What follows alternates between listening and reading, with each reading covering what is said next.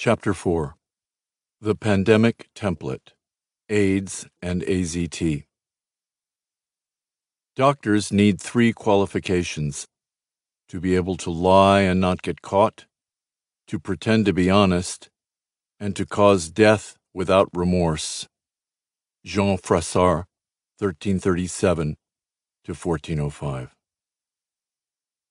The AZT approval process was a shakedown cruise for Tony Fauci. As he ran AZT around the regulatory traps, Dr. Fauci pioneered and perfected the retinue of corrupt, deceitful, and bullying practices and strategies that he would replicate again and again over the next 33 years to transform NIAID into a drug development dynamo. When Dr. Fauci entered the principal investigator, PI, drug testing universe, only one pharmaceutical company, Burroughs Wellcome, predecessor to GlaxoSmithKline, had a drug candidate teed up to test as an AIDS remedy, a toxic concoction, azidothymidine, known popularly as AZT. U.S. government financed researchers developed AZT in 1964 as a leukemia chemotherapy. AZT is a DNA chain terminator, randomly destroying DNA synthesis in reproducing cells. AZT's developer, Jerome Horwitz, theorized that the molecule might inject itself into cells and interfere with tumor replication. FDA abandoned the toxic chemotherapy compound after it proved ineffective against cancer and breathtakingly lethal in mice. Government researchers deemed it too toxic, even for short regimen cancer chemotherapy. Horwitz recounted that the drug's extreme toxicity made it so worthless that he didn't think it was worth patenting. Former Business Week journalist Bruce Nussbaum recounted that Horwitz dumped it on the junk pile and didn't even keep the notebooks. Soon after NIH's team identified HIV as the probable cause of AIDS in 1983, Samuel Broder, head of the National Cancer Institute, NCI, another subagency of the NIH, launched a project to screen antiviral agents from around the world as potential treatments.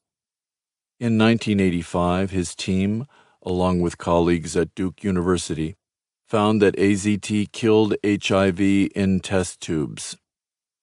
NCI's study inspired Burroughs Wellcome to retrieve AZT from Horwitz's scrap heap and patent it as an AIDS remedy. Recognizing financial opportunity in the desperate terror of young AIDS patients facing certain death, the drug company set the price at up to $10,000 a year per patient, making AZT one of the most expensive drugs in pharmaceutical history. Since Burroughs Wellcome could manufacture AZT for pennies per dose, the company anticipated a bonanza. In order to justify these exorbitant prices for an existing drug, wrote Dr. Marcia Angell, the longtime editor of the New England Journal of Medicine, in her 2004 book, The Truth About Drug Companies, the company claimed far more credit than it deserved after Burroughs Wellcome's CEO sent a self congratulatory letter to the New York Times rationalizing AZT's exorbitant sticker price with the standard pharma embroidery about the high risks and extravagant costs of early drug development. Broder and four colleagues from the NCI and Duke responded angrily, reciting the seminal contributions Burroughs Wellcome did not make. The company specifically did not develop or provide the first application of the technology for determining whether a drug like AZT can suppress live AIDS virus in human cells, nor did it develop the technology to determine at what concentration such an effect might be achieved in humans. Moreover, it was not first to administer AZT to a human being with AIDS nor did it perform the first clinical pharmacology studies in patients. It also did not perform the immunological and virological studies necessary to infer that the drug might work and was therefore worth pursuing in further studies. All of these were accomplished by the staff of the National Cancer Institute working with staff at Duke University. The NCI scientists pointedly added that the company's squeamishness about handling the HIV pathogens made it impossible for Burroughs Wellcome to perform any meaningful research. Indeed, one of the key obstacles to the development of AZT was that Burroughs Wellcome did not work with live AIDS virus nor wish to receive samples from AIDS patients. When Fauci appropriated the HIV program from the National Cancer Institute, NIAID inherited AZT, which was then further down the clinical trial path than any other drug. AZT proved to be an irresistible opportunity for Fauci. After all, Burroughs Wellcome not only had a head start in the AIDS drug program, the company also had its own army of veteran principal investigators, PIs, with plenty of expertise at running the complex regulatory hurdles, which Dr. Fauci had not yet mastered. Dr. Fauci needed a visible success to jumpstart his program and anoint his new regime with the patina of competence. Nussbaum described how the British pharmaceutical company manipulated its leverage over Dr. Fauci to gain monopoly control over the government's HIV response. Wellcome's PIs came to dominate NIAID's clinical trial system. They formed a web linking Wellcome, the drug AZT, and the NIH. They came to sit on the Institute's key drug selection committee, and they voted on whether to give high or low priority to the testing of each anti AIDS drug, including those that might possibly compete with AZT in the marketplace. The PIs were a power unto themselves. They were, in fact, out of control. Dr. Fauci would later mimic this successful model to populate key drug and vaccine approval committees in FDA, CDC, and at the Institute of Medicine, IOM, with his pharma PIs, giving him and his pharma partners complete, vertically integrated control over the drug approval process from molecule to market. But all did not go smoothly. Even with Burroughs Wellcome holding the reins, progress at NIAID was glacial. AZT's horrendous toxicity hobbled researchers struggling to design study protocols that would make it appear either safe or effective. With AZT devouring his bandwidth, Dr. Fauci failed to populate clinical trials for any competing drug. After three years and hundreds of millions spent, NIAID had not produced a single new approved treatment. Meanwhile, bustling networks of community based AIDS doctors mushrooming in cities like San Francisco, Los Angeles, New York, and Dallas had become specialists in treating the symptoms of AIDS. As Dr. Fauci swung for the fences, the miraculous new antiviral cure for AIDS, these community doctors were achieving promising results with off label therapeutic drugs that seemed effective against the constellation of symptoms that actually killed and tormented people with AIDS. These included off the shelf remedies like ribavirin, alpha interferon, DHPG, peptide D, and foscarnet for retinal herpes, and Bactrim, Septra, and aerosol pentamidine for AIDS related pneumonias. Despite years of pleading by the HIV community, Dr. Fauci refused to test any of those repurposed drugs which had older or expired patents and no pharma patrons. One of the most promising of these street drugs was AL721, an antiviral that was far less toxic than AZT. Two of Dr. Fauci's top scientists, Robert Gallo and Jeffrey Lawrence from NCI, had found AL721 effective in reducing HIV viral loads, but, under pressure from his phalanx of Burroughs Wellcome PIs, Dr. Fauci refused to follow up. Big Pharma and its PIs were loath to test any drug with patents they didn't control. None of the big pharmaceutical companies were interested in cultivating rivals for their high margin blockbusters like AZT. Dr. Fauci's failure to move these remedies through the NIAID system spawned a burgeoning sub rosa market where people with AIDS and community doctors purchased remedies from underground buyers clubs. One of NCI's top virologists, Dr. Frank Ruscetti, who worked directly under Robert Gallo, recalls of that era we could have saved millions of lives with repurposed and therapeutic drugs, but there's no profit in it. It's all got to be about newly patented antivirals and their mischievous vaccines. The PIs made sure that Pharma's AZT was the only arrow in NIAID's clinical trial quiver. Because of Dr. Fauci's inexperience and perhaps deliberate sandbagging, he and his PIs had only managed to fill 5 to 10 percent of the slots in his clinical trials for other promising drugs that would compete with AZT. According to Nussbaum, in time, the clinical trials networks Fauci set up would come to be known as the HUD of the 90s. Money was spent, but trials went under enrolled, drug treatments never seemed to emerge, and people with AIDS continued to get sick and die. At the mercy of Burroughs Wellcome, Dr. Fauci cut the company PIs every courtesy to accelerate AZT's approval. FDA and NIH waived long term primate studies that would be a high risk gambit on a compound of such well known toxicity.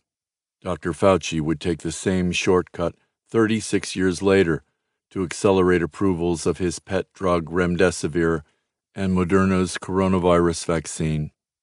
Dr. Fauci endorsed Burroughs Wellcome's scheme to price AZT at a sumptuous $10,000 per patient per year by agreeing to pay the top shelf sticker price for the pills used in NIAID's clinical trials. According to Nussbaum, Tony Fauci's managerial incompetence, which put him utterly at the mercy of Burroughs Wellcome and its AZT and AZT only agenda, had exacted a staggering cost. By 1987, more than a million Americans were infected by the AIDS virus, not a single drug treatment had come out of the government's enormous biomedical research system. Nussbaum chronicles the escalating frustration among AIDS activists who were winning vast congressional appropriations for NIAID with nothing to show. By 1988, Nussbaum recounts, several hundred million tax dollars had somehow disappeared into the nation's biomedical establishment and not one new drug had been produced. Tony Fauci's incompetence was frustrating the national response to the pandemic. Where was Tony Fauci at this time? Nussbaum asks. Nowhere. He wasn't, after all, a details man. He was busy being a hit the front pages every day kind of guy. AIDS activists and public health officials were wondering where did all the grant money go? Did NIAID keep the money? Who benefited? Certainly not the tens of thousands of people with AIDS who grew angrier and angrier with each wasted passing day. Activists complained that Dr. Fauci was not being forthcoming about the status and enrollment of his clinical trials.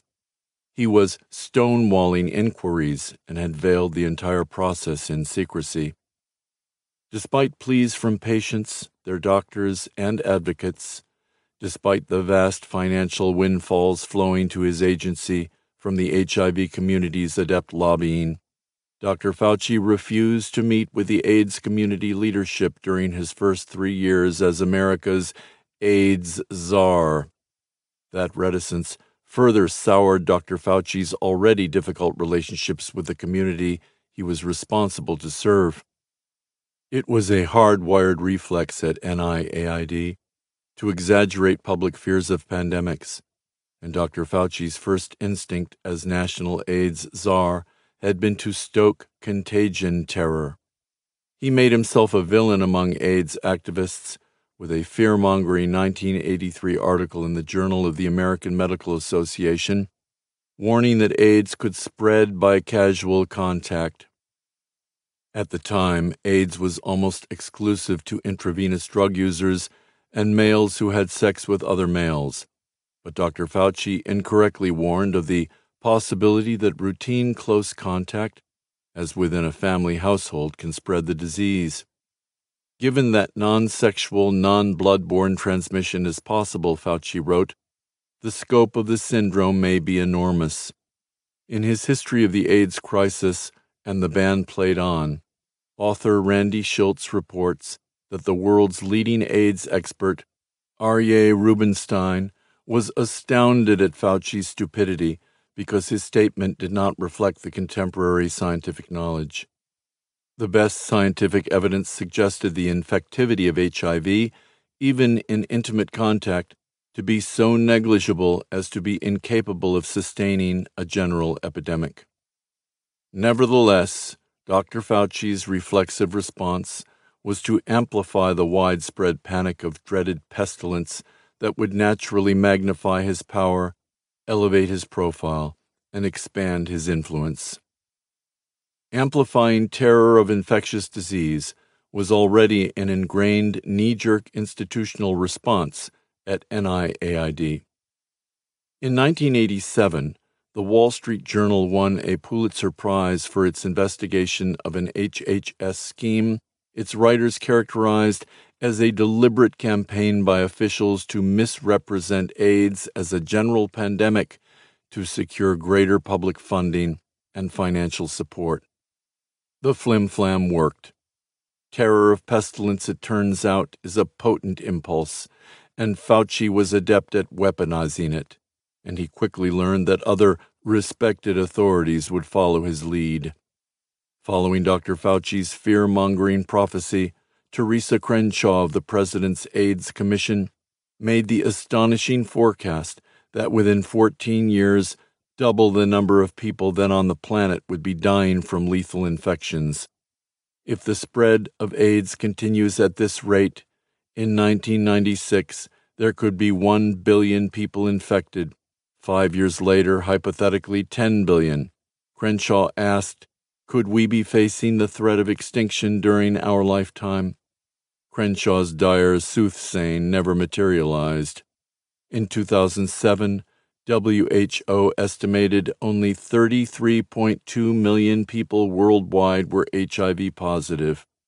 The HIV prevalence curves based on CDC's own data show that at least in the U.S., HIV has not spread at all since testing was first available, stubbornly remaining at the same levels relative to population.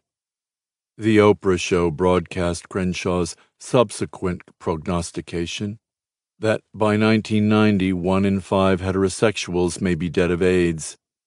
Thankfully, this prognosis was also hyperbolic.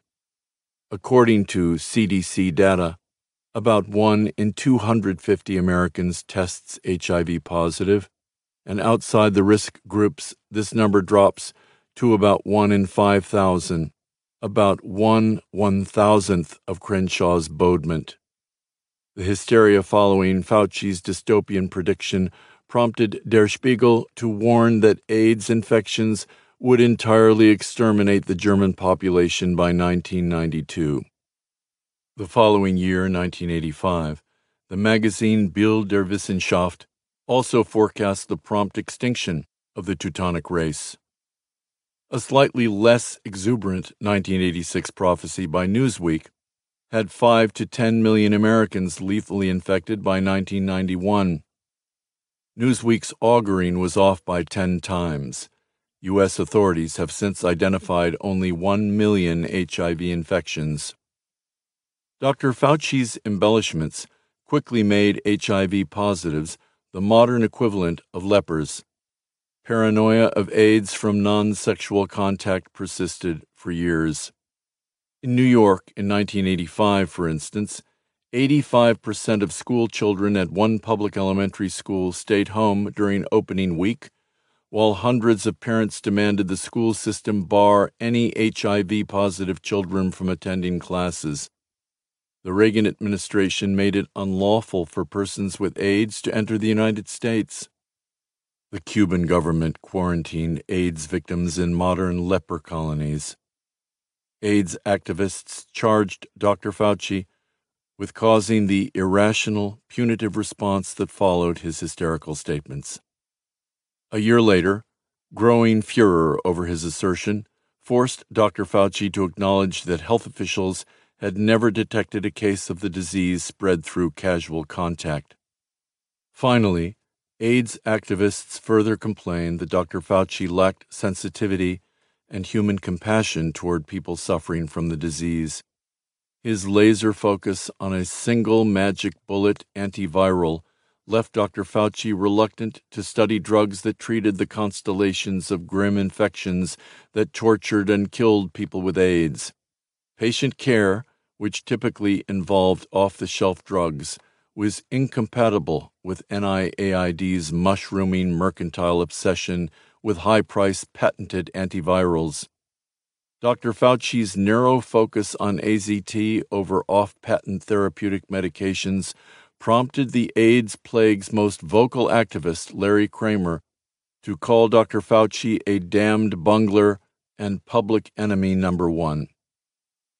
Melissa Wallack and Craig Borten, who received Oscar nominations for their script Dallas Buyers Club, intensively researched NIAID's institutional hostility to patient care and repurposed drugs during the 1986 AIDS crisis. Dr. Fauci's campaign to sabotage therapeutic remedies played a key role in precipitating the emergence of the organized underground medical network. So called Buyers clubs filled the vacuum by providing treatments that community doctors and their patients considered effective against AIDS, but that FDA refused to approve. Dr. Fauci was a liar, recalls Wallack, who researched Dr. Fauci intensively for her film. He was utterly beholden to pharmaceutical companies and was hostile to any product that would compete with AZT. He was the real villain of this era. He cost a lot of people their lives. By 1987, thousands of AIDS activists from organizations like AMFAR and ACT UP, many of them dressed in burial frocks, began mounting mass protests against Dr. Fauci at NIH's Bethesda, Maryland Research Complex and demanding that he, at last, meet with them. Carrying signs that read, Red Tape Kills Us, and NIH, Negligence, Incompetence, and Horror, protesters were met by a line of police officers in riot gear. The protesters objected to Dr. Fauci's narrow focus on Wellcome's single patented antiviral and wanted more attention for existing therapeutic drugs that seemed to reduce the worst of AIDS' most agonizing and deadly symptoms. As the clamoring crowds multiplied on NIH's expansive Bethesda campus, Congressman Henry Waxman intervened to force Dr. Fauci to finally sit down with activists in the spring of 1987. It was his first meeting with AIDS advocates since he became AIDS commissar three years earlier. The arrogance was simply part of NIH culture, wrote Nussbaum. No one thought that people with AIDS and their local doctors had anything to recommend in terms of their own treatment. The same was true of people with cancer. They were all patients or victims to be pitied and helped by white coated scientist heroes.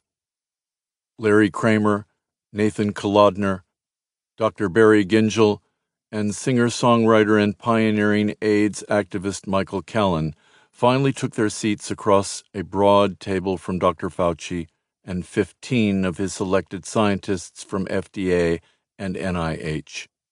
Throughout that meeting, the advocates found Dr. Fauci both manipulative and dismissive of their concerns.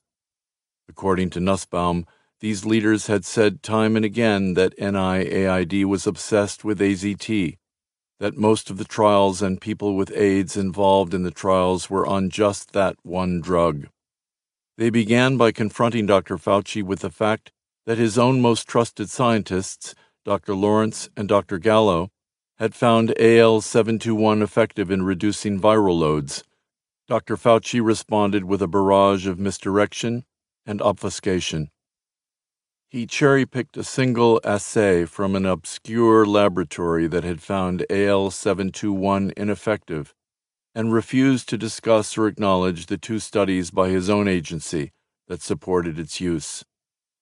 They next questioned him about his sandbagging on aerosol pentamidine. According to Nussbaum, dozens of community doctors and thousands of PWAs, people with AIDS, already knew that aerosol pentamidine prevented AIDS' most lethal symptom, pneumocystis carinii pneumonia, PCP. Doctors had also found early intervention with Bactrim and Septra to be effective prophylaxis against PCP. The activists presented Dr. Fauci with a modest request that NIAID agree to make guidelines for physicians who wanted to use Bactrim to treat people with AIDS preventively, or even a statement supporting consideration of the use.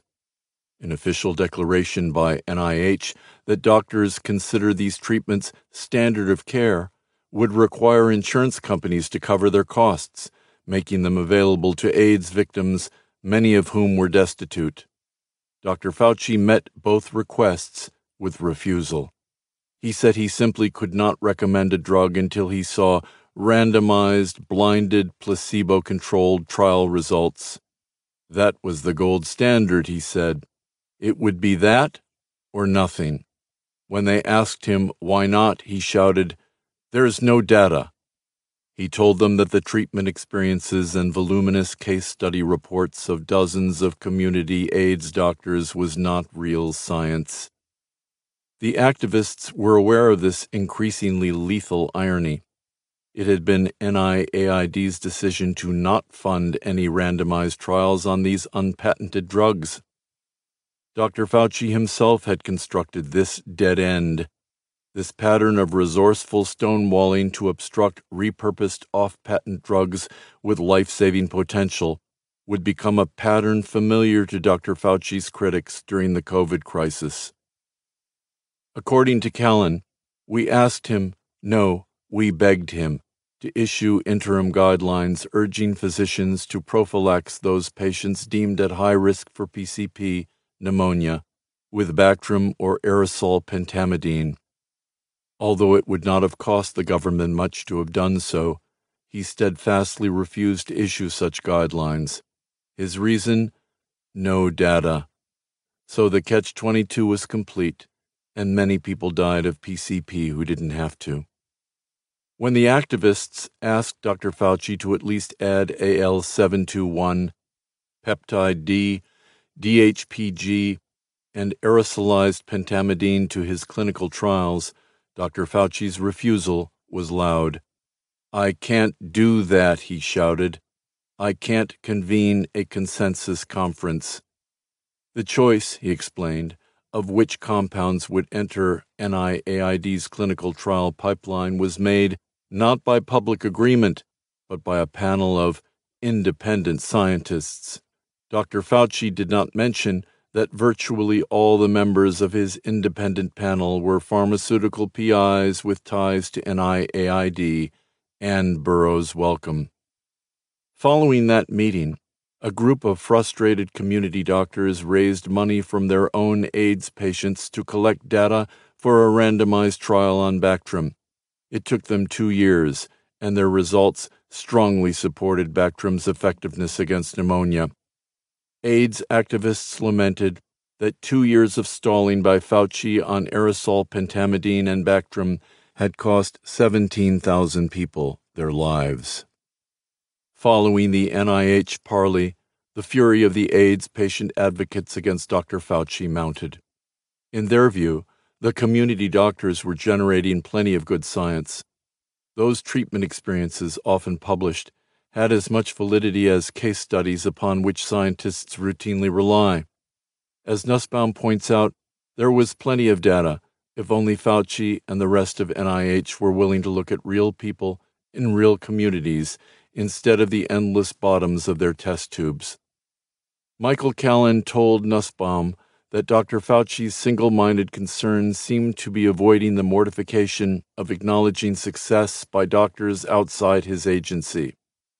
He would not be humiliated even if Fauci's decision cost the lives of tens of thousands of people with AIDS. Michael Callen, Larry Kramer, and the other AIDS activists left the NIH sit down in a fierce rage. In June 1987, at a post mortem at ACT UP's circus like New York City headquarters auditorium, where I often spoke on environmental issues during that era, Kramer lambasted Dr. Fauci for his pharma bias. Where are the drugs the government promised? he asked. After we got them millions of dollars for their experiments, what do we get? A $10,000 drug. What about all the other drugs out there?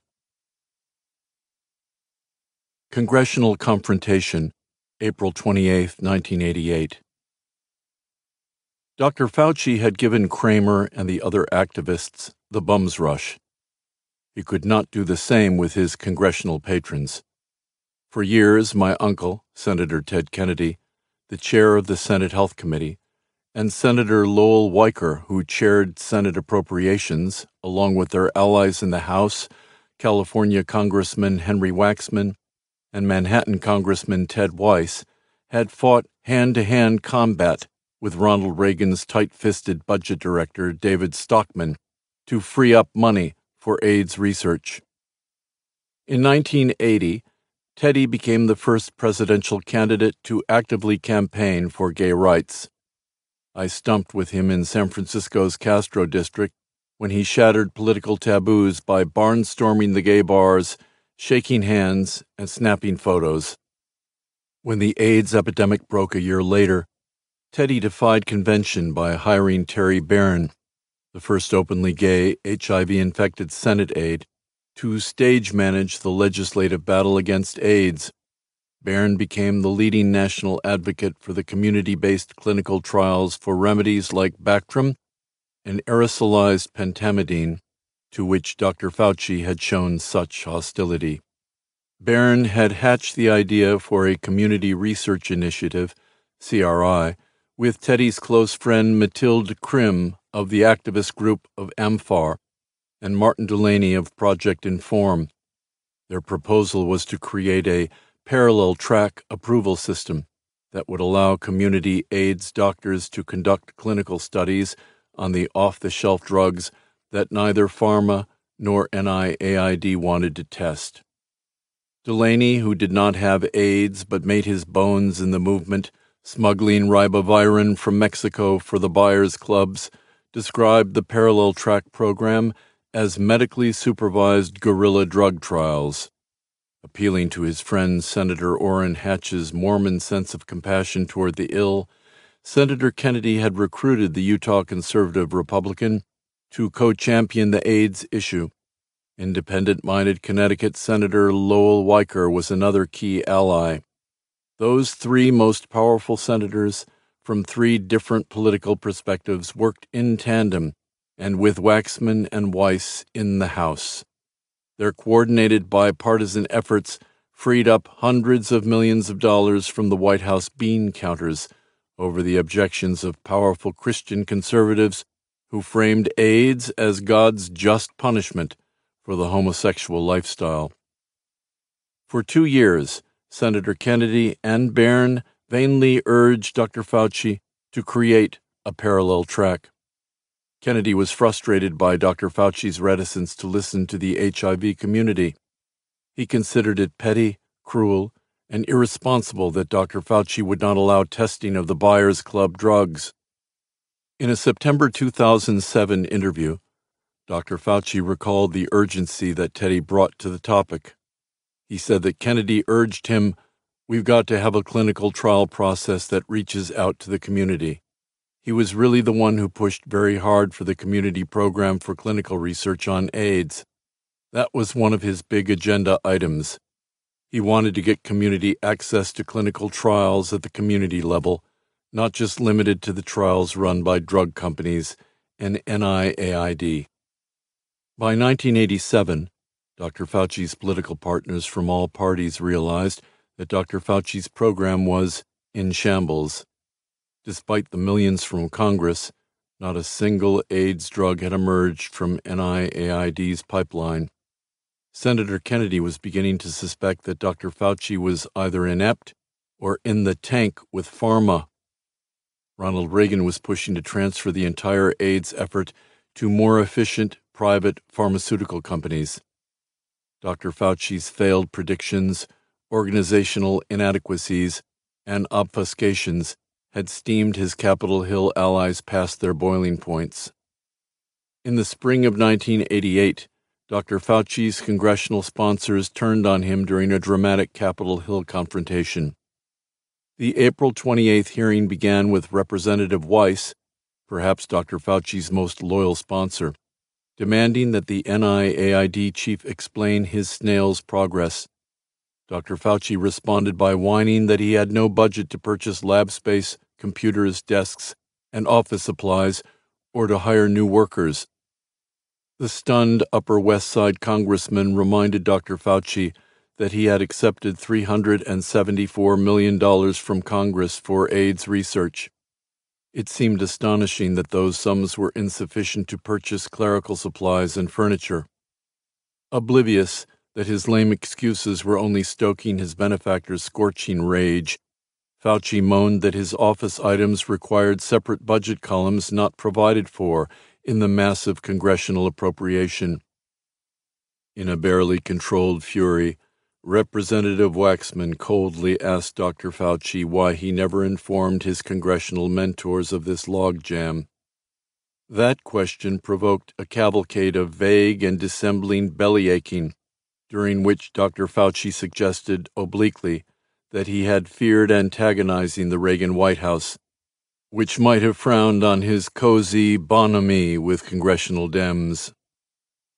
Dr. Fauci's fuzzy equivocation prompted Representative Waxman to darken visibly. He was furious, recounts Nussbaum. He practically levitated out of his chair. California Congresswoman Nancy Pelosi complained of Dr. Fauci's lackluster performance that, from our perspective, we have a burning building behind us and we're coming to you all for water, and we're finding out that there's not somebody there to turn on the faucet. Pelosi next delivered the coup de grace, as Nussbaum chronicled the explosive exchange. Representative Pelosi asked Dr. Fauci to assume that he had AIDS and found himself dying of pneumonia. You know the theory behind aerosol pentamidine to prevent pneumonia is strong. You know that the aerosol pentamidine was evaluated by the NIH as highly promising. You know that many studies in San Francisco recommend it routinely and that it is available. Would you take aerosol pentamidine or would you wait for a study? For three years, Dr. Fauci had done everything in his power to deny aerosol pentamidine and its companion drug, Bactrim, to AIDS sufferers. But here's what he told the panel in 1988. If I were an individual patient, I would probably take aerosolized pentamidine if I already had a bout of pneumocystis. In fact, I might try, even before then, taking prophylactic Bactrim. These were two promising remedies that everyone on the panel and in the audience knew that Fauci had refused to either test or recommend. At that very moment, Dr. Fauci was denying tens of thousands of AIDS patients access to these life saving remedies. Nussbaum describes the scene that followed. Silence. There was dead silence in room 2154 of the Rayburn House office building. People at the hearing just stared at Fauci and at one another. Here was the head of the NIH effort against AIDS publicly admitting that he personally would not follow the government's own guidelines and recommendations.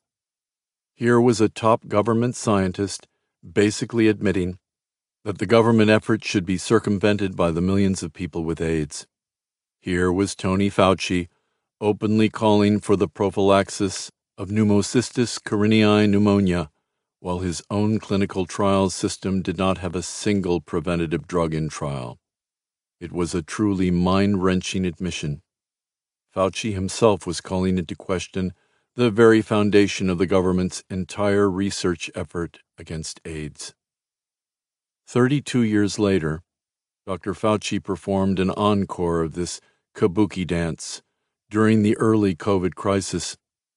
On March 24, 2020, he answered a question from a journalist by admitting that if he became ill with COVID, he would take hydroxychloroquine as his remedy. Shortly thereafter, Dr. Fauci launched his aggressive campaign to deny HCQ and all early treatments to the rest of humanity. Dr. Fauci's 1988 Capitol Hill performance left all his former friends wanting a piece of him. Fauci was in deep trouble. These were his supporters, his financial mentors, his political protectors from an administration that was so aligned against the gay community and so ideologically antagonistic to the very existence of the NIH that it wanted pharma to privatize the whole shebang. Now, Weiss and Waxman were clearly gunning for him. Fauci realized that the entire hearing was a setup to show his personal shortcomings. Larry Kramer was thunderstruck. When he read about the NIH delays, the ineptitude, and perhaps the moral cowardice behind them, Kramer lost control. On May 31, 1988, Kramer wrote his famous open letter to Tony Fauci in the Village Voice. Kramer's diatribe compared NIAID to the fraternity of miscreants, delinquents, and dim witted knuckleheads in the comedy film Animal House. He called Dr. Fauci an idiot and a murderer. He described Fauci sweating and squirming under Representative Ted Weiss's questioning. You were pummeled into admitting publicly what some have been claiming since you took over some three years ago. You have admitted that you are an incompetent idiot. Said Kramer, You expect us to buy this bullshit and feel sorry for you? You fucking son of a bitch of a dumb idiot. You have had $374 million, and you expect us to buy this garbage of excuses. Kramer accused Fauci of keeping his mouth shut for 36 months to pander to the Reagan White House. He asked Fauci, Why did you keep quiet for so long, while people perished in the pandemic? It reminded him, he said, of Hitler's good lieutenant Adolf Eichmann. He accused Fauci of being too cowardly and self involved to speak up until forced to by a congressional committee. We lie down and die, and our bodies pile up higher and higher in hospitals and homes and hospices and streets and doorways. Referring to aerosol pentamidine, Kramer pointed out, We know and hear what is working on some of us somewhere. You couldn't care less about what we say. You won't answer our phone calls or letters, or listen to anyone in our stricken community. What tragic pomposity. How many years ago did we tell you about aerosol pentamidine, Tony? That this stuff saves lives, and we discovered it ourselves. We came to you bearing this great news on a silver platter as a gift, begging you, can we get it officially tested? Can we get it approved by you so that insurance companies and Medicaid will pay for it, as well as other drugs we beg you to test, as a routine treatment? and our patients going broke for medicine can get it cheaper. You monster. We tell you what the good drugs are. You don't test them, and you tell us to get them on the streets. You continue to pass down word from on high that you don't like this drug or that drug when you haven't even tested them. There are more AIDS patients dead because you didn't test drugs on them, Kramer said, than because you did. After the congressional hearing, Everyone realized that the little emperor had no clothes. Dr. Fauci recognized that his political life was dangling by a thread. He had spent hundreds of millions of dollars building a drug testing network that didn't work. The Congress he had always been able to charm, double talk, and bamboozle had finally called fraud. His only hope for reputation and career salvation was a dramatic and unexpected change. He had been tarred with an incompetence brush by the very people who were his major supporters in the past. Only a complete change of strategy could resuscitate Tony Fauci's career. If he was to continue receiving financial support for AIDS research from Congress, if he was to continue being the head of NIAID, he had to reinvent himself. Dr. Fauci's strategic pivot. Anthony Fauci needed a makeover, and this master of bureaucratic survival responded to his existential crisis with a breathtaking pivot. Suddenly, Dr. Fauci turned to embrace the AIDS activists he had previously reviled. In the summer of 1989, he accosted Larry Kramer on a Montreal street during an international AIDS conference, took him for a walk, effectively begged forgiveness, and proposed a working partnership. He began testing AIDS community drugs in parallel trials, as Senator Kennedy and AMFAR had long requested. Dr. Fauci partnered with the AIDS doctors, the contemporary equivalents of frontline COVID 19 healers Dr. Pierre Kory, Dr. Peter McCullough, Dr. Richard Urso, and Dr. Ryan Cole, among others, giving them authority and millions of dollars to launch local community research initiative programs, CRIs, that allowed community AIDS clinics to test promising drugs outside the formal clinical trial programs dominated by Dr. Fauci's pharma PIs and to quickly win federal approvals. Fauci himself was now trying to build a system that consisted of greater access to drugs at a much earlier stage in the testing game, said Nussbaum. In a gesture of reconciliation with his biggest critics, Dr. Fauci named the Parallel Track program after Senator Kennedy's aide, Terry Beirn, and he gave Larry Kramer a seat at the table. Most ironically, in light of his successful campaign to sabotage hydroxychloroquine and ivermectin during the COVID crisis, Dr. Fauci suddenly dropped his knee jerk insistence that every drug needed randomized placebo controlled testing prior to approval. In an extraordinary volte face, he fiercely argued that if a drug looked promising for alleviating potentially lethal illness during pandemics, Patients ought to be able to get access to it, even if it hadn't been through a double blind placebo trial.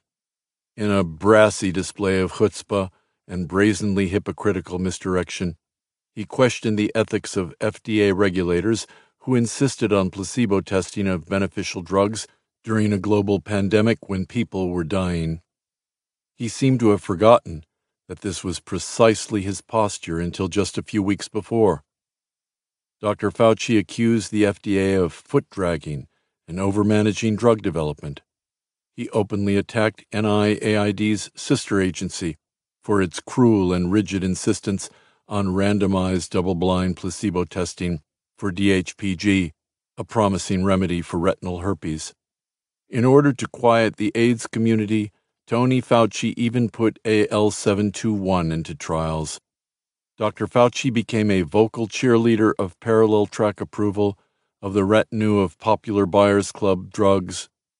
It doesn't make any sense, he said, to deprive those people of the choice of whether or not they want to take a chance on a drug that has proven to be effective, as long as it doesn't interfere with clinical trials. As a scientist, I think it's an appropriate thing to do. Fauci transformed himself in the summer of 1989. He became an aggressive advocate for speeding up testing and drug approval for all life threatening diseases, not just AIDS, recalls Nussbaum. Fauci adopted virtually the entire ACT UP program at once and as a whole. It was the kind of flip flop that comes with a true religious conversion. It was so startling that it appeared as if Fauci had found the light, had an epiphany, and transformed himself into another being. This sudden flip flop presaged Dr. Fauci's 2021 neck wrenching switcheroo when he suddenly demanded an investigation of the Wuhan lab after energetically forestalling that inquiry for over a year. By the end of 1989, his insurrection against his own old orthodoxies and his merciless attacks on the beleaguered satraps at FDA had made Dr. Anthony Fauci into something of a hero to some in the HIV community. Industry to the rescue. Not everyone was happy. Dr. Fauci's U turn had infuriated his industry PIs. Big Pharma's frontline troopers were in open revolt against his ballyhooed reforms. The CRI system was proving a disaster for the industry. The AIDS community's network of 200 CRI doctors was testing anti AIDS drugs in parallel track programs with low cost and quick enrollments. The community doctors, Nussbaum explained in 1990, know more about treatment than do Dr. Fauci's ivory tower PIs hidden away from the realities of life and driven by careers that don't reward them for furthering the public health. So many AIDS patients were flocking to participate in CRI trials with caring doctors they knew and trusted that Dr. Fauci's traditional pharma PIs were having trouble recruiting volunteers to their clinical trials.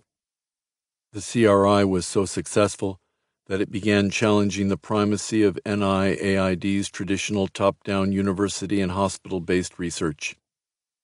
The PI network that formerly enjoyed an unchallenged monopoly on drug trials balked as the gay community's upstart doctors threatened their exclusive position at NIAID's billion dollar research funding teat. Big Pharma's PIs were to Dr. Fauci what the Praetorian Guard was to the Roman emperors. Fauci was at once their commander and their hostage. Ultimately, they exercised life or death power over him. It's worth recalling that the vast majority of Roman emperors died at the hands of their subordinates, with either assistance or acquiescence in their murders by their loyal Praetorians.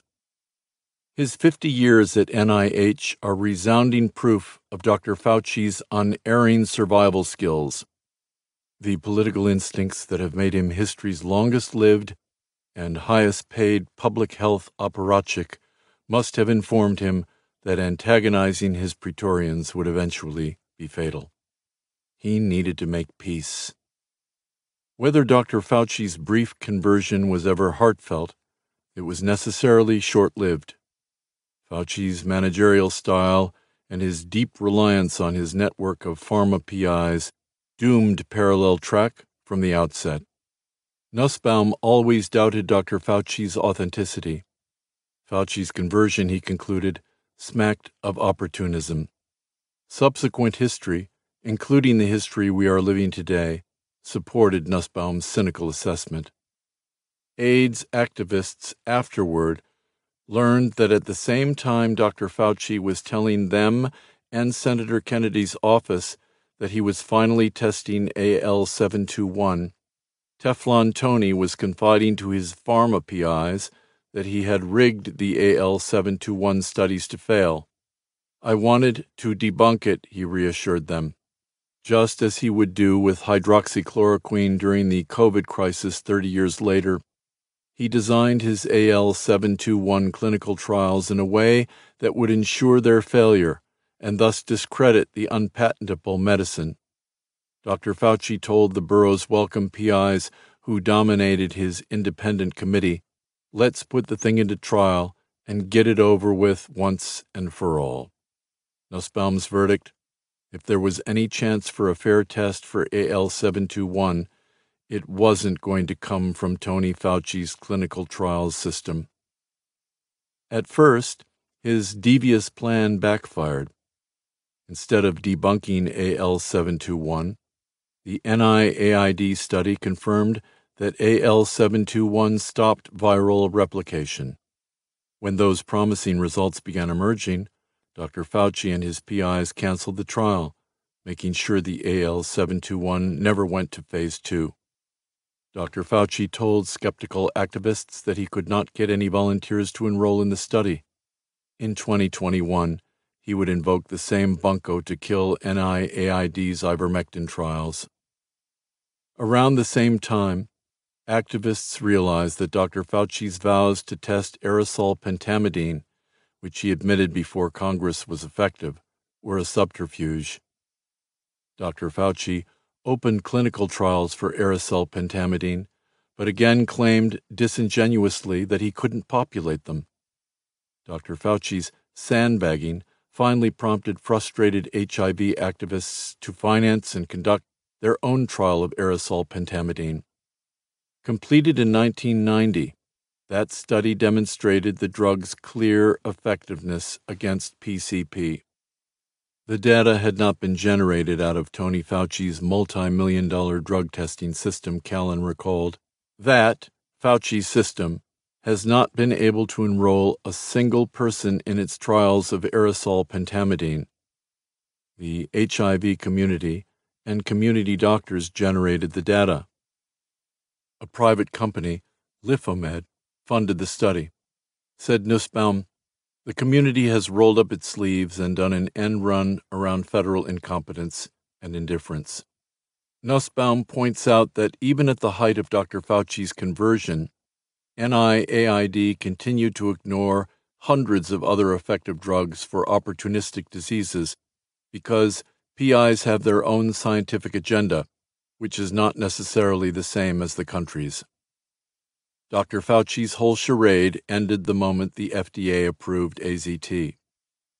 By then, Dr. Fauci had rigged the key committees that controlled drug approvals at NIH and FDA by stacking them with academic and industry scientists and doctors from his PI system, scientists who made their entire careers in AZT sat on committees voting on potential commercial competitors scientists who have had financial dealings with Burroughs Wellcome or other pharmaceutical companies have come to dominate the government's entire clinical trials network. While they actively stymied clinical trials for aerosolized pentamidine and AL721, Dr. Fauci's insiders cabal greased the skids, allowing Burroughs Wellcome to skip animal testing and to proceed directly to human trials. This omission was unprecedented in the history of chemotherapy drugs, but again foreshadowed the decision to allow the Pfizer BioNTech COVID 19 vaccine to proceed to human testing without completing the usual panel of safety testing in animal models. Government researchers had thoroughly assessed AZT's frightening toxicity including its lethal effects on rodents after short term exposures with minuscule doses. Neither NIAID nor Burroughs Wellcome ever completed any long term animal study. Burroughs Wellcome financed Dr. Fauci's fast tracked human trials, fragmenting their study groups in 12 cities into small cohorts, making safety signals difficult to detect. In 1987, Dr. Fauci's team declared the human study a success and terminated it after four months of a proposed six month study, a record setting speed for chemotherapy approval. That four month observation period was far too short for researchers to detect side effects that would occur in patients taking AZT for years or even a lifetime. But Dr. Fauci argued that his decision to abort the study was the only ethical choice.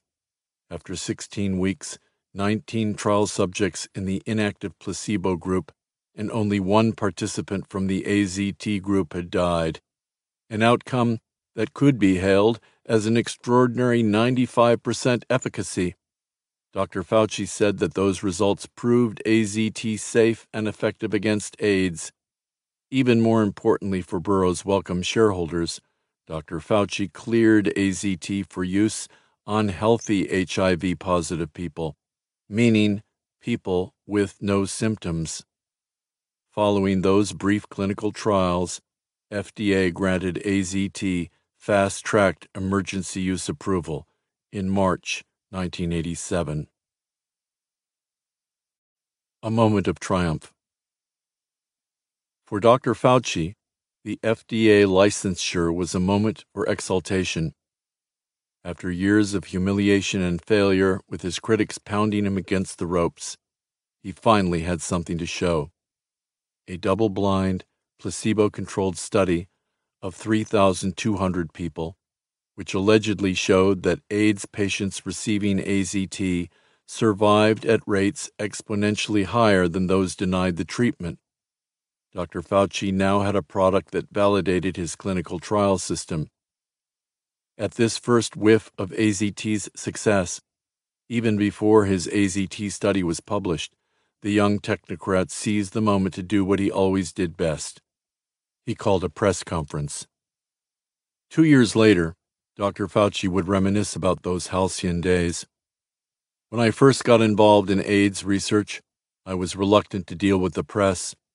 I thought it was not dignified. There is, in fact, little evidence of that reticence in the public record. From the outset, Tony Fauci seemed almost desperate for such indignities. Dr. Fauci launched his media blitz with an unprecedented action. At 10 o'clock in the morning, following his evening receipt of the initial study results, Dr. Fauci began personally calling key journalists to announce his triumph. No director of an NIH institute had ever contacted the press like that, says Nussbaum. Traditionally, the NIH director himself made major announcements, but Dr. Fauci was apparently unwilling to share the glory with his nominal boss, NIH Director James Wyngaarden, or with HHS Secretary Otis Bowen. In making his proclamation, Dr. Fauci employed the gimmick that he watched Robert Gallo pioneer during his premature announcement of Gallo's study linking HIV to AIDS. That announcement had shattered another tradition. Historically, agencies didn't announce the results of clinical trials until the data were peer reviewed and published so that journalists and the scientific community could read the study and reach their own conclusion about what the science said. Gallo had trailblazed the technique of science by press release four years earlier, when he had staged an HHS press event to announce that the probable cause of AIDS had been found, a retrovirus that would later be named the human immunodeficiency virus, or HIV. The press reported Gallo's discovery as scientific fact, even though Gallo had not published a peer reviewed paper supporting his enormously consequential assertion. Here was a useful innovation that allowed regulatory officials to craft and control the public narrative from inception. The science was what the regulators declared it to be. There could be no opportunity for journalists to read the ambiguous data, consider contrary expert opinion, or second guess official pronouncements. Dr. Fauci made himself the virtuoso of this technique, displaying it at its apogee during his April 28, 2020 announcement of remdesivir's miraculous performance during NIAID's rigged and fraud tainted clinical trials while seated on an Oval Office couch beside President Trump. He had no peer reviewed or published study, no authentic placebo trial, no data, and not even a handout for the press. With this vague hearsay claim, he forced through emergency use authorization for his darling drug and sold Gilead's entire inventory to the president without publishing a word or ever leaving the sofa. Under Dr. Fauci's leadership, this practice would become a routine vehicle for extreme abuse in the COVID 19 era, when vaccine companies habitually disclosed cherry picked highlights of their clinical trials in press releases weeks before publishing far less bullish study results. Those tactics drew criticism as pump and dump enterprises, with company executives simultaneously unloading stock timed with deceptive announcements that drove up share prices. At least one case, Dr. Fauci's Moderna vaccine, prompted a federal securities investigation. Using the same extravagant language he would later apply to remdesivir, Dr. Fauci boasted to reporters that his trial had produced clear cut evidence that AZT saved lives. Any reporter who wanted to cover the story for the evening news had to take his word for it. And then, as now, some people simply couldn't conceive that Anthony Fauci would lie or exaggerate. Dr. Fauci giddily declared that his agency would recommend AZT not only for individuals with full blown AIDS, but for asymptomatic people who had tested positive for HIV but showed no signs of AIDS. He never mentioned that AZT cost $10,000 for annual treatment, only that Burroughs Wellcome would sell it for $500 a bottle. The FDA approval meant the taxpayers would subsidize AZT's costs. Burroughs Wellcome's shares soared 45% on Dr. Fauci's announcement, adding 1.4 billion pounds to the company's UK stock market value in one day. The company's CEO predicted that AZT profits would bring in over $2 billion per year. The PIs had handed NIAID its first successful drug trial. Dr. Fauci was now in the clear, and he knew that the PIs had pulled his chestnuts from the fire. Not only had they given him a blockbuster AIDS drug, they had also built him a tried and tested system for producing future drug approvals. He no longer needed to pander to the CRI doctors. Dr. Fauci wasted no time in putting an end to his parallel track charade. When Dr. Fauci abandoned the CRI system, NIAID just as quickly lost its brief interest in patient care or in testing repurposed new drugs against the opportunistic infections that killed people with AIDS. NIAID went back to its comfortable niche, nurturing pharmaceutical blockbusters. It was the same old story, recounts Nussbaum. Nothing had changed for years. There was only one problem. Dr. Fauci's entire clinical trial for AZT had been an elaborate fraud. A moment of truth, uncovering the fraud. In July 1987, the New England Journal of Medicine finally published Burroughs Wellcome's official report on the Phase 2 AZT trials, the so called Fischl study, which was the basis of the FDA's approval of AZT.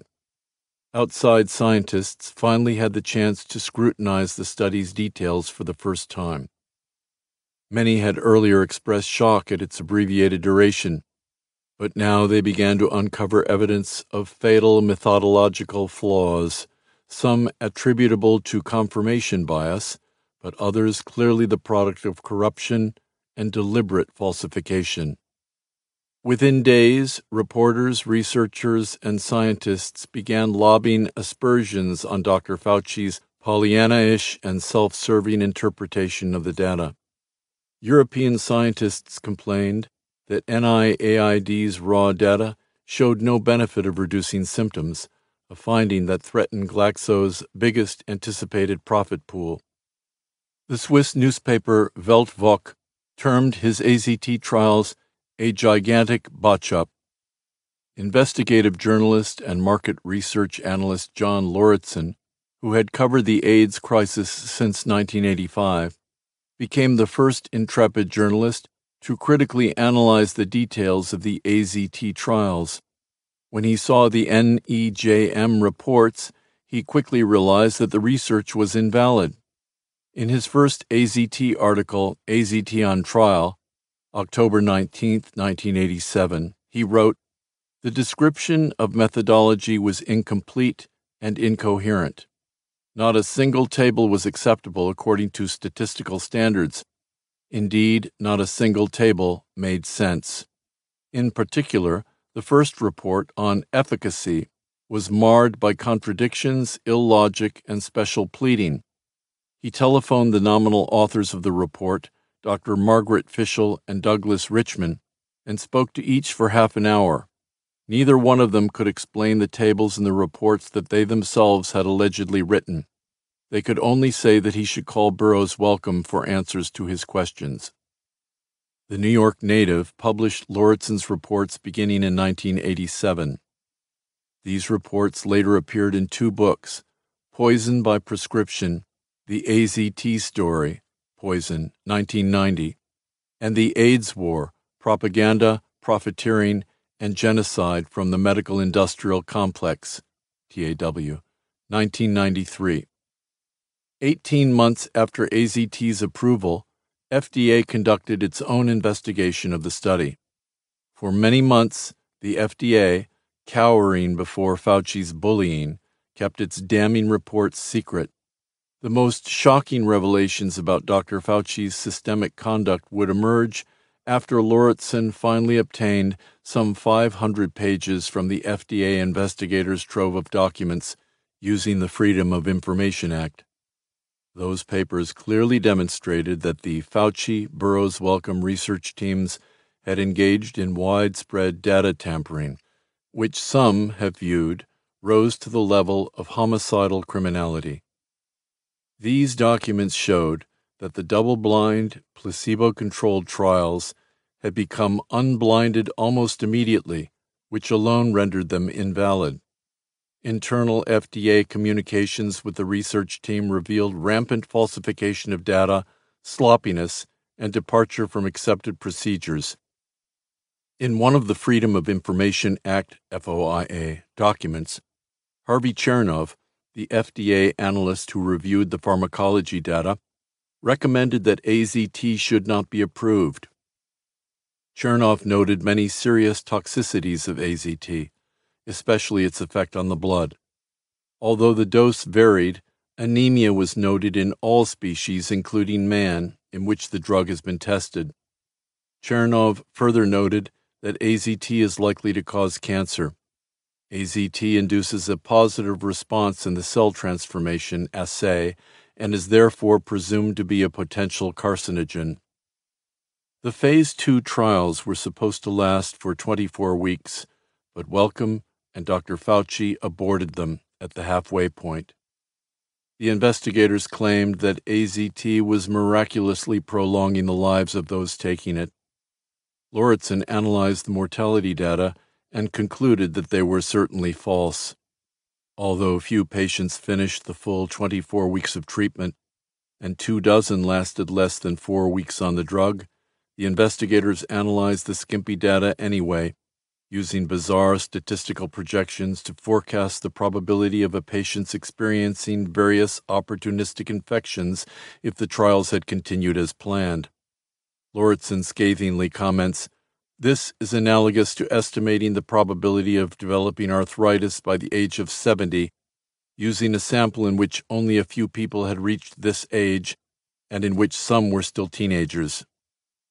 Most seriously, FDA investigators found a great many instances of cheating in the Boston center where they began their review. Dr. Fauci's decision to terminate the trials prevented the inspectors from investigating the other 11 centers, which were presumably just as dreadful as Boston. After agonizing over whether to exclude data from the delinquent Boston Center or from patients with protocol violations, the FDA decided to exclude nothing False data were retained. Garbage was thrown in with the good stuff. The FDA argued that if all the false data were excluded, there would be an insufficient number of patients left to complete the trials. Lauritsen pointed out that FDA's knowing use of false data constituted fraud. In 1991, four years later, Lauritsen filed a Freedom of Information request asking for various FDA documents pertaining to the Phase 2 AZT trials.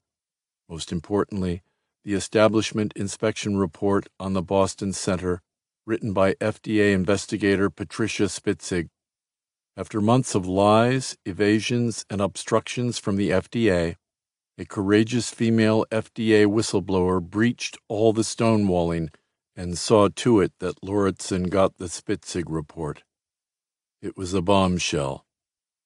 As it turned out, the Boston principal investigators, PIs, cheated on almost every patient. The Burroughs Wellcome PIs had quickly realized that AZT was so reliably deadly that they were hard pressed to keep the trial recruits alive for the full six month study. The Boston team solved this dilemma by lying about the length of time patients were in the trials. The company incentivized this sort of fraud by paying its PIs according to how many months they kept the AZT trial subjects alive. Simply put, says Lauritsen, the doctors received a great deal more money from longer term enrollments. Pharma PIs know that their careers and paychecks depend on their ability to consistently produce study outcomes that will win FDA approval for the subject drug. Such perverse incentives naturally drive research bias, confirmation bias, data tampering, strategic laziness, and deliberate falsification and cheating. PIs routinely covered up adverse events, violated protocols, falsely reported AZT patients as being placebo patients, and lost control of the test product. FDA based its AZT approval on case report forms, CRFs, filed by Burroughs Wellcome PIs, who each had compelling financial and career inducements to downplay injuries to achieve a successful trial. However, there were also reams of shocking information in the medical records of private physicians, hospitals, and the diaries of patients that contradicted the crisis. In virtually every patient, the FDA's Spitzig found serious discrepancies between the medical records and what the PIs had entered on their CRFs. The rules of the trials clearly stated that the PIs must record all adverse reactions on their CRFs and report immediately to the FDA. The Boston PIs did neither. The FDA documents showed that the PIs knew very well which patients were on AZT and which on placebo, that they were skewing safety results in AZT's favor to give advantage to the AZT participants. Researchers began by placing the sickest patients in the placebo group. The researchers then bent over backward to coddle the group that took AZT, giving them more supportive medical services than the placebo subjects. For example, individuals taking AZT during the four month study received six times more blood transfusions than the placebo group.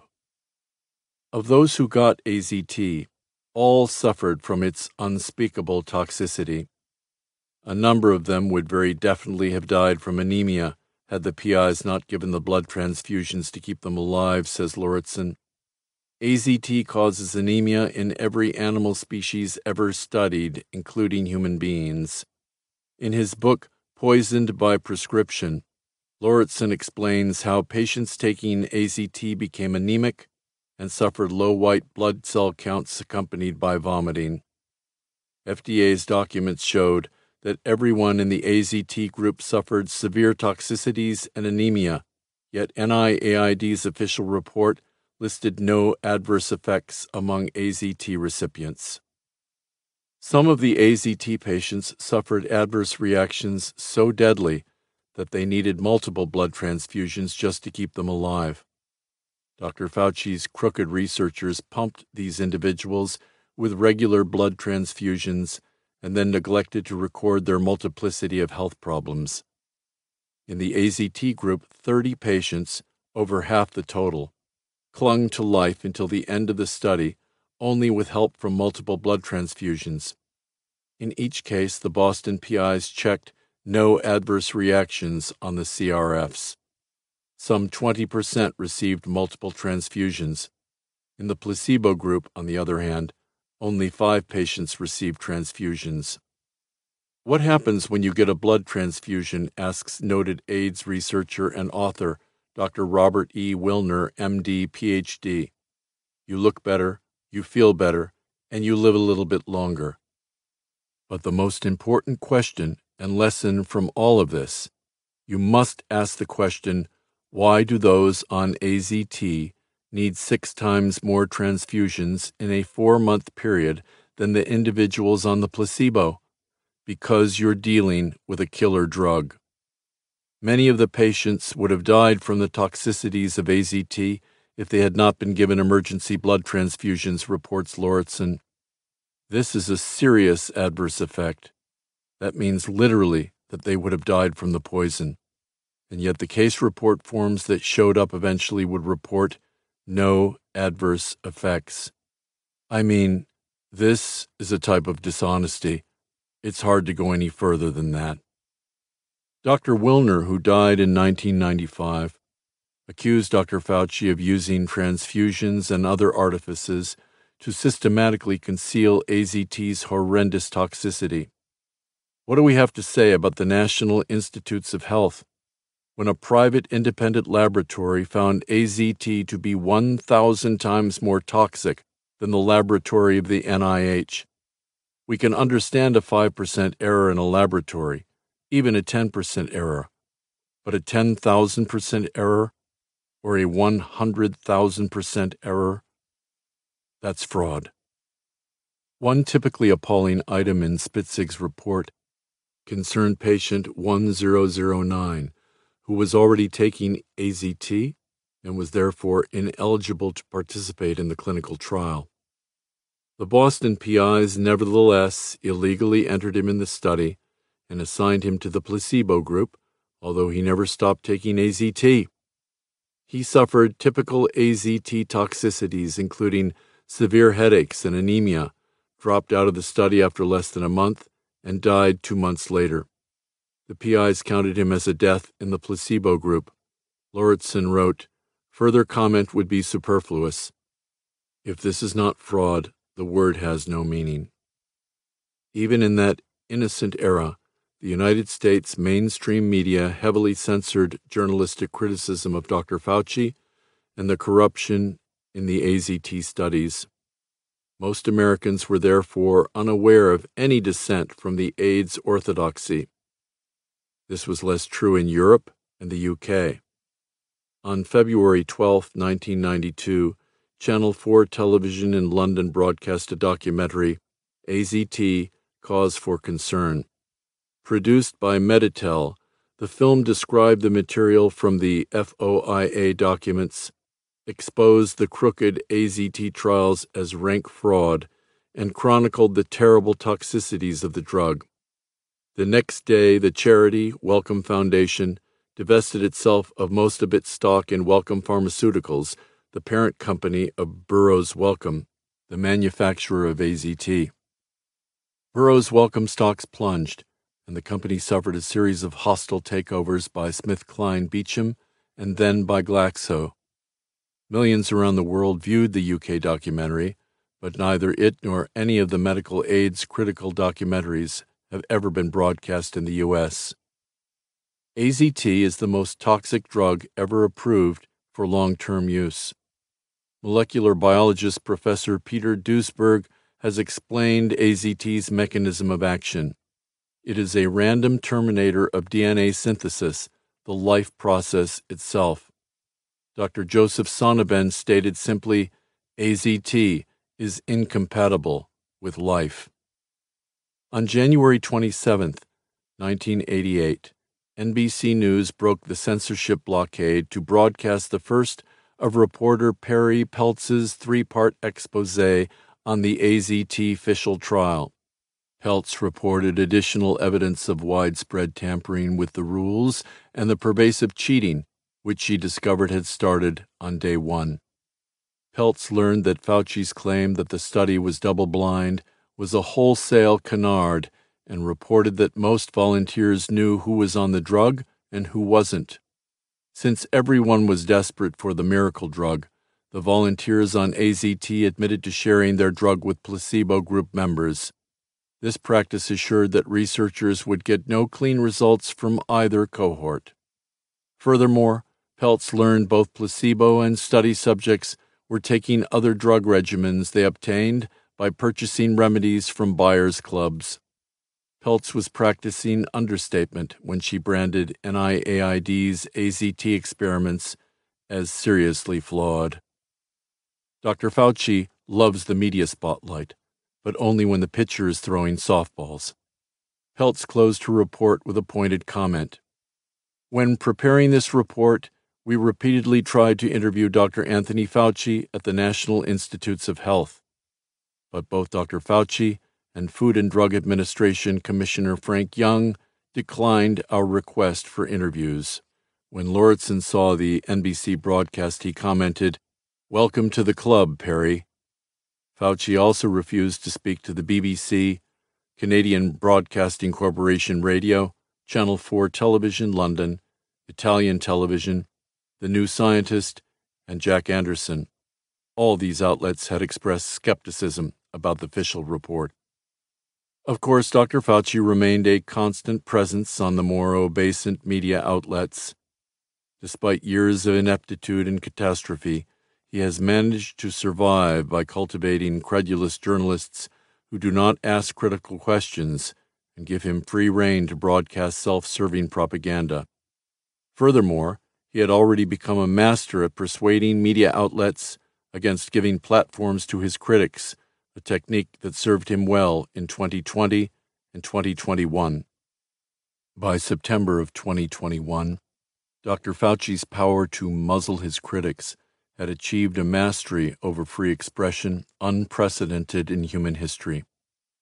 That month, with a single phrase, Dr. Fauci silenced pop icon Nicki Minaj after she questioned whether COVID vaccines might be causing problems involving testicular swelling. When CNN's Jake Tapper asked him about Minaj's claim, Dr. Fauci simply declared, The answer to that, Jake, is a resounding no. As usual, he cited no study to support this assertion. The vaccine manufacturers acknowledge that the products are not tested for effects on fertility. Nevertheless, based upon Dr. Fauci's word alone, Twitter immediately evicted Minaj from its platform, censoring her communication with her 22 million followers. Pharma's obedient attack dogs, CNN, CBS, and NBC rushed on to the dog pile to defame and discredit the rapper and to assure the public that Minaj was wrong. Dr. Fauci, after all, had spoken. On February 19, 1988, Dr. Fauci appeared with hosts Charles Gibson and Joan Lunden on ABC's flagship television program, Good Morning America. His appearance was part of a propaganda blitz of the friendly media platforms to resurrect himself and AZT from the all out assault by scientists and independent reporters like Lauritsen and Peltz. Initially, GMA invited Dr. Fauci's most vocal and credible nemesis, perhaps the world's leading virologist, Berkeley professor Dr. Peter Duesberg, to appear on its show. Duesberg, who had at that date received more NIH grants than any other scientist, was enraging his benefactor agency by claiming that AZT was not just worthless, it was killing more people than AIDS. Duesberg had flown across the country to appear. On the evening before his scheduled appearance, GMA's producer called Dr. Duesberg in his Manhattan hotel room to inform him that the show had been canceled. The following morning, Duesberg awoke to watch Dr. Fauci promoting AZT and defending his study on GMA unchallenged. This was by then a common motif for Dr. Fauci his gift at strong arming obsequious, slavish, credulous reporters to silence critics and to shield him from debate. The fawning GMA hosts asked Dr. Fauci why only one drug, AZT, had been made available. He replied, The reason why only one drug has been made available, AZT, is because it's the only drug that has been shown in scientifically controlled trials to be safe and effective. The sycophantic GMA team characteristically accepted Dr. Fauci's statement as gospel. Almost all of Dr. Fauci's claims in that broadcast were lies. Lauritsen points out that this brief statement contains several outstanding falsehoods. First, there have been no scientifically controlled trials of AZT to refer to the FDA conducted AZT trials as scientifically controlled is equivalent to referring to garbage as la haute cuisine. Second, AZT is not safe. It is a highly toxic drug. The FDA analyst who reviewed the toxicology data on AZT recommended that it should not be approved. Third, AZT is not known objectively to be effective for anything except perhaps for destroying bone marrow. Only 33 years later did Dr. Fauci finally concede that AZT's performance in his ballyhooed clinical trials, ostensibly saving lives at a 19 to 1 ratio, was actually less than stellar. Ironically, his delayed confession arrived just as Dr. Fauci was minting a new whopper. In May 2020, during the White House meeting where he pronounced the miraculous efficacy of Gilead's antiviral remdesivir, another beneficiary of Dr. Fauci's manipulations, he admitted the first randomized placebo controlled trial with AZT turned out to give an effect that was modest. That's not what he said at the time. In 1987, he claimed that AZT was 95% effective. 19 had died in the placebo group and only one in the AZT group. In 2020, based on equally flimsy and contrived evidence, he made similar claims for his lethal remedy, remdesivir, and his dubious Moderna vaccine. The media's reportage of AZT in the late 1980s almost universally lamented the cruelty of AZT's astronomical costs that ranged from eight to twelve thousand dollars, not counting the cost of the required blood transfusions when patients' platelets plummeted. Anthony Fauci solved this problem by making AZT standard of care for otherwise healthy people with no AIDS symptoms who nevertheless were diagnosed with HIV via PCR tests.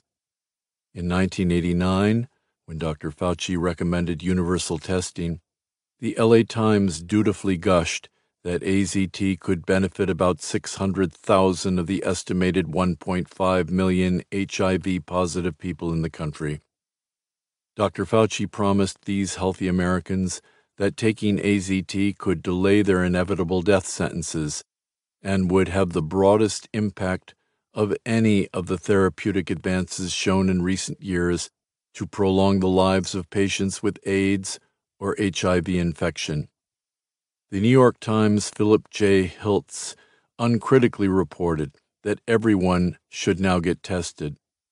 Dr. Fauci, the director of the National Institute of Allergy and Infectious Diseases, said that now people who are at risk for AIDS, even if they have absolutely no symptoms, it behooves them to get themselves tested. The resultant flood of additional customers clamoring for the drug significantly expanded the AZT market, allowing Burroughs Wellcome, now GlaxoSmithKline, to lower per unit costs. No mainstream media outlet told the public about the behind closed doors meetings where FDA greenlighted Dr. Fauci's sketchy new initiative. The meeting's transcripts reveal the deep anxieties of the FDA panelists who worried that they had no idea if AZT might actually help healthy people or whether it may perhaps kill them. Among all the American journalists covering the AIDS beat, only Celia Farber showed curiosity about the particulars of this milestone debate. In 1989, she quoted from the FDA transcript in an article titled Sins of Omission in Spin. Everybody was worried about this one. To approve AZT, said Ellen Cooper, an FDA director, would represent a significant and potentially dangerous departure from our normal toxicology requirements. One doctor on the panel, Calvin Kunin, summed up their dilemma. On the one hand, he said, to deny a drug which decreases mortality in a population such as this would be inappropriate. On the other hand, to use this drug widely for areas where efficacy has not been demonstrated with a potentially toxic agent might be disastrous. We do not know what will happen a year from now, said panel chairman Dr. Itzhak Brook. The data is just too premature, and the statistics are not really well done. The drug could actually be detrimental. A little later, he said he was also struck by the facts that AZT does not stop deaths. Even those who were switched to AZT still kept dying. I agree with you, answered another panel member. There are so many unknowns. Once the drug is approved, there is no telling how it could be abused. There's no going back. By invoking the people are dying argument to rush through AZT's licensing for healthy Americans, the FDA's drug approval process was decimated. Farber told me the idea that complying with the normal safeguards of the regulatory process and taking time to prudently study a drug for safety or efficacy was artfully conflated with murder. In that sense, an unbroken devolution of FDA's regulatory function leads from AZT to the fraud fueled emergency use approvals of remdesivir and the Moderna mRNA vaccine during the COVID pandemic. The death blow to FDA's safety function was AZT, says Farber. After that, any potentially deadly disease became an excuse for curtailing clinical trials. Death by medication was normalized as an inherent part of progress. All those poisoned Americans were just unfortunate casualties in little Napoleon's noble war against the germs. Dr. Fauci's fraud persuaded hundreds of thousands of people to take AZT. For many of them, it was a lethal choice. In 1987, AZT became the AIDS therapy, even though in the recommended dosage of 1500 milligrams a day, it was absolutely fatal.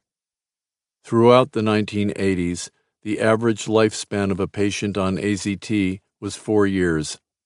The life expectancy only began to increase in 1990 when the FDA lowered the recommended dosages from 1200 milligrams a day to 600. The quality of life on AZT was universally pretty miserable. Many credible scientists argued that AZT was killing more people than AIDS. Lauritsen estimated that AZT killed 330,000 gay men between 1987 and 2019. Many of the dead were perfectly healthy before beginning the AIDS regimen. Absent AZT, Lauritsen said, the vast majority of those men would not have died. Fast Track Template AZT's record setting race to approval did not stand for long. By 1991, Dr. Fauci had effectively abandoned testing low profit repurposed drugs in the parallel track CRI program. But he used a parallel track to open a loophole in the FDA drug approval system, a loophole large enough to drive through truckloads of pharma's new high profit patented antivirals. Using CRI's relaxed rules, Dr. Fauci and his pharma partners shattered a series of new speed records at FDA. Still smarting from the public roasting Dr. Fauci had administered to them, bedraggled and bullied FDA officials lowered agency standards to green light Dr. Fauci's dark pharmacopoeia of deadly chemotherapy drugs with minimal safety testing that year, exploiting the regulatory breach he had created with CRI's fast track system.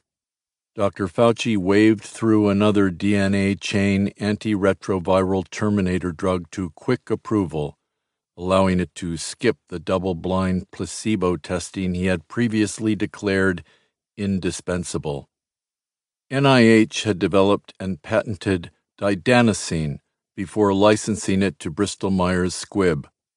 Didanosine won FDA approval without even a pretense of a placebo controlled study. The drug had so many debilitating and lethal side effects that FDA, in an uncharacteristic act of civil disobedience against NIAID's diminutive dictator, issued a black box warning.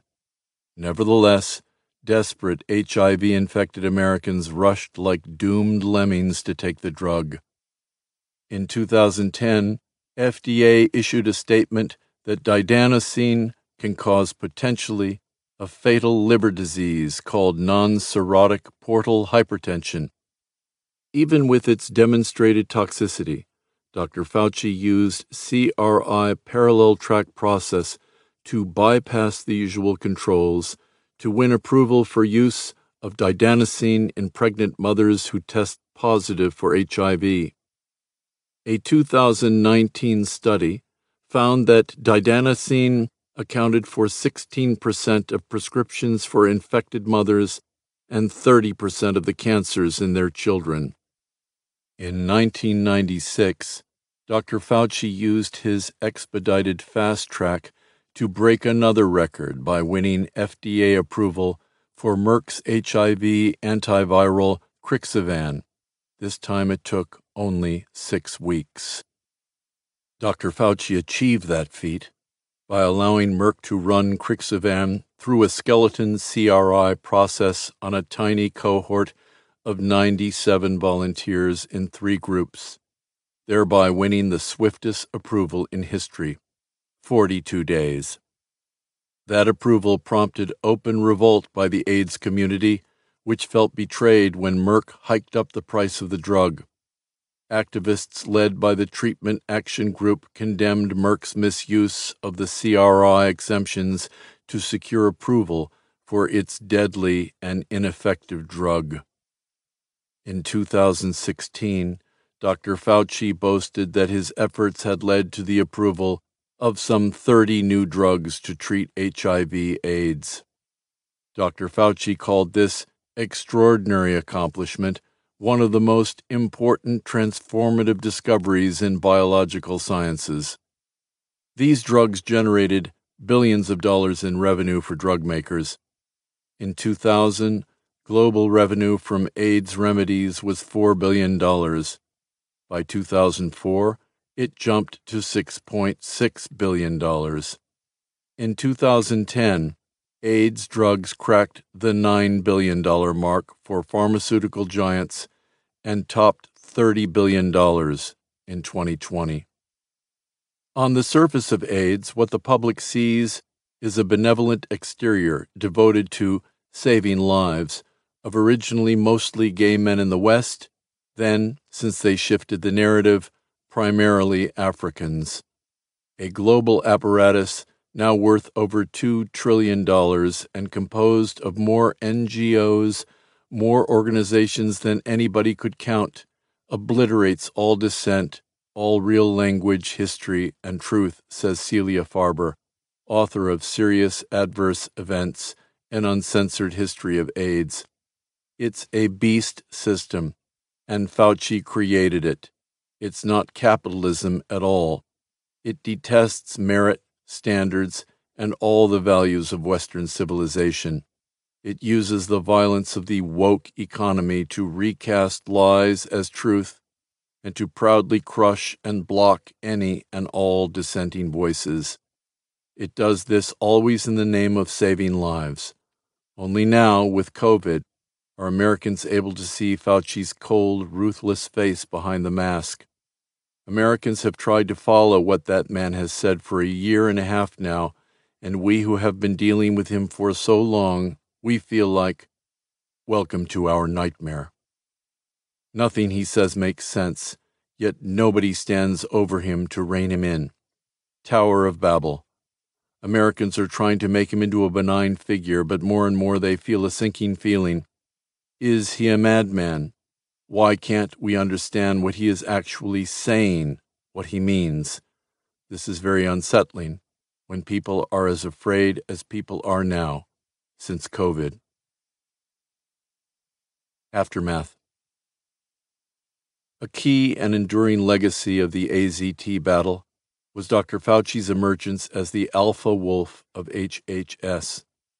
His enormous budget and multiplying contacts on Capitol Hill, the White House, and the medical industry thereafter allowed him to influence or ignore a succession of politically appointed HHS directors and to bully, manipulate, and dominate HHS's other sister agencies, most notably FDA.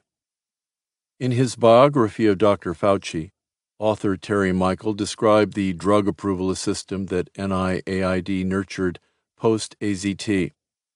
What has evolved into the HIV AIDS industry is supported by a knowledge monopoly comprised of federal government bureaucratic authorities led by Dr. Anthony Fauci, who hands out billions of dollars in research grants, who collude with crony capitalists from international pharmaceutical cartels, who distribute billions to AIDS advocacy nonprofits and whose official stories are communicated to the public by a science illiterate mass media.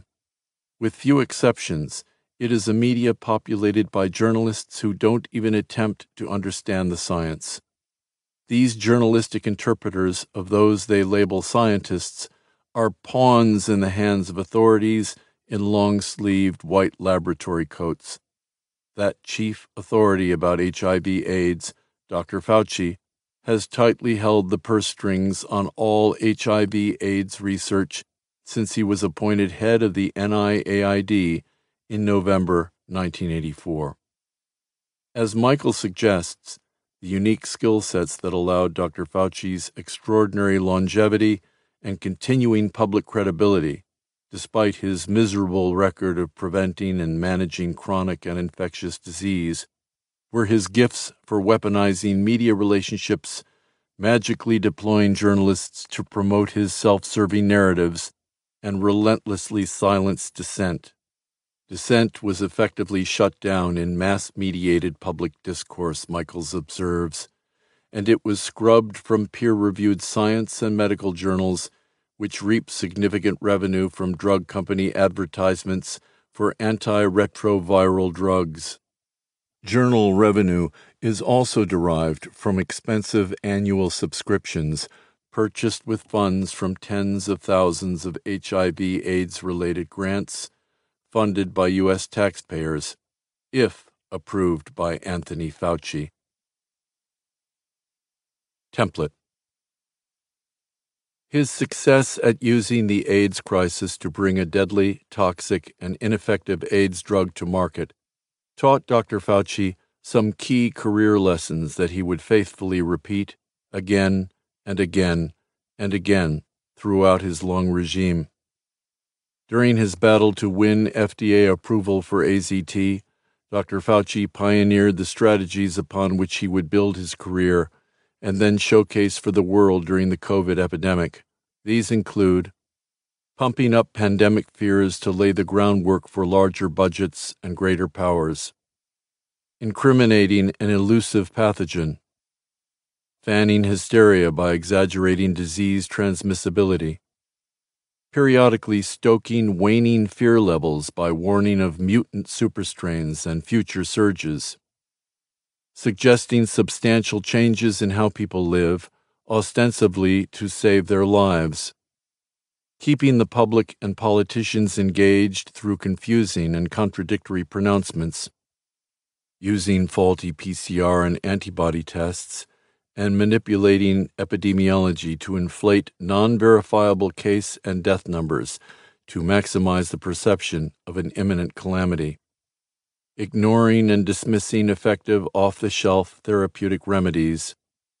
Directing energy and money toward profitable new patented drugs and vaccines championing dangerous and ineffective drugs originating in government laboratories as the only winning solution to end the pandemic, funding and orchestrating confirmation biased research to validate his chosen remedy, partnering with large pharmaceutical companies and giving his partners advantages in the race for approval, allowing preferred companies to skip key testing metrics curtailing clinical trials to conceal severe safety and efficacy problems, sabotaging, discrediting, and sweeping aside more effective therapies, antiretrovirals, off the shelf remedies, and non patentable medicines that might compete with his new patented antiretrovirals and vaccines subjecting competitive products to efficacy and safety studies that are designed to fail, allowing thousands of sick patients to suffer and die by denying them access to demonstrably effective competitive remedies by publicly protesting the existing remedies were not subject to randomized placebo testing, controlling the key independent committees, DSMB, VRBPAC, ACIP, that approve and mandate new drugs by populating them with his own hand picked PIs, presenting these agencies as independent and trustworthy experts, using the emergency use authorization to fast track the concoctions through a rigged approval process to market, using official government propaganda to market his concoctions employing science by press release to control narratives, making exaggerated claims for the efficacy of his products, using pervious and ineffective post marketing surveillance systems to conceal mass injuries and deaths from the public. Papering over all these testing deficiencies by crafting and promoting enduring narratives about the benefits, safety, and efficacy.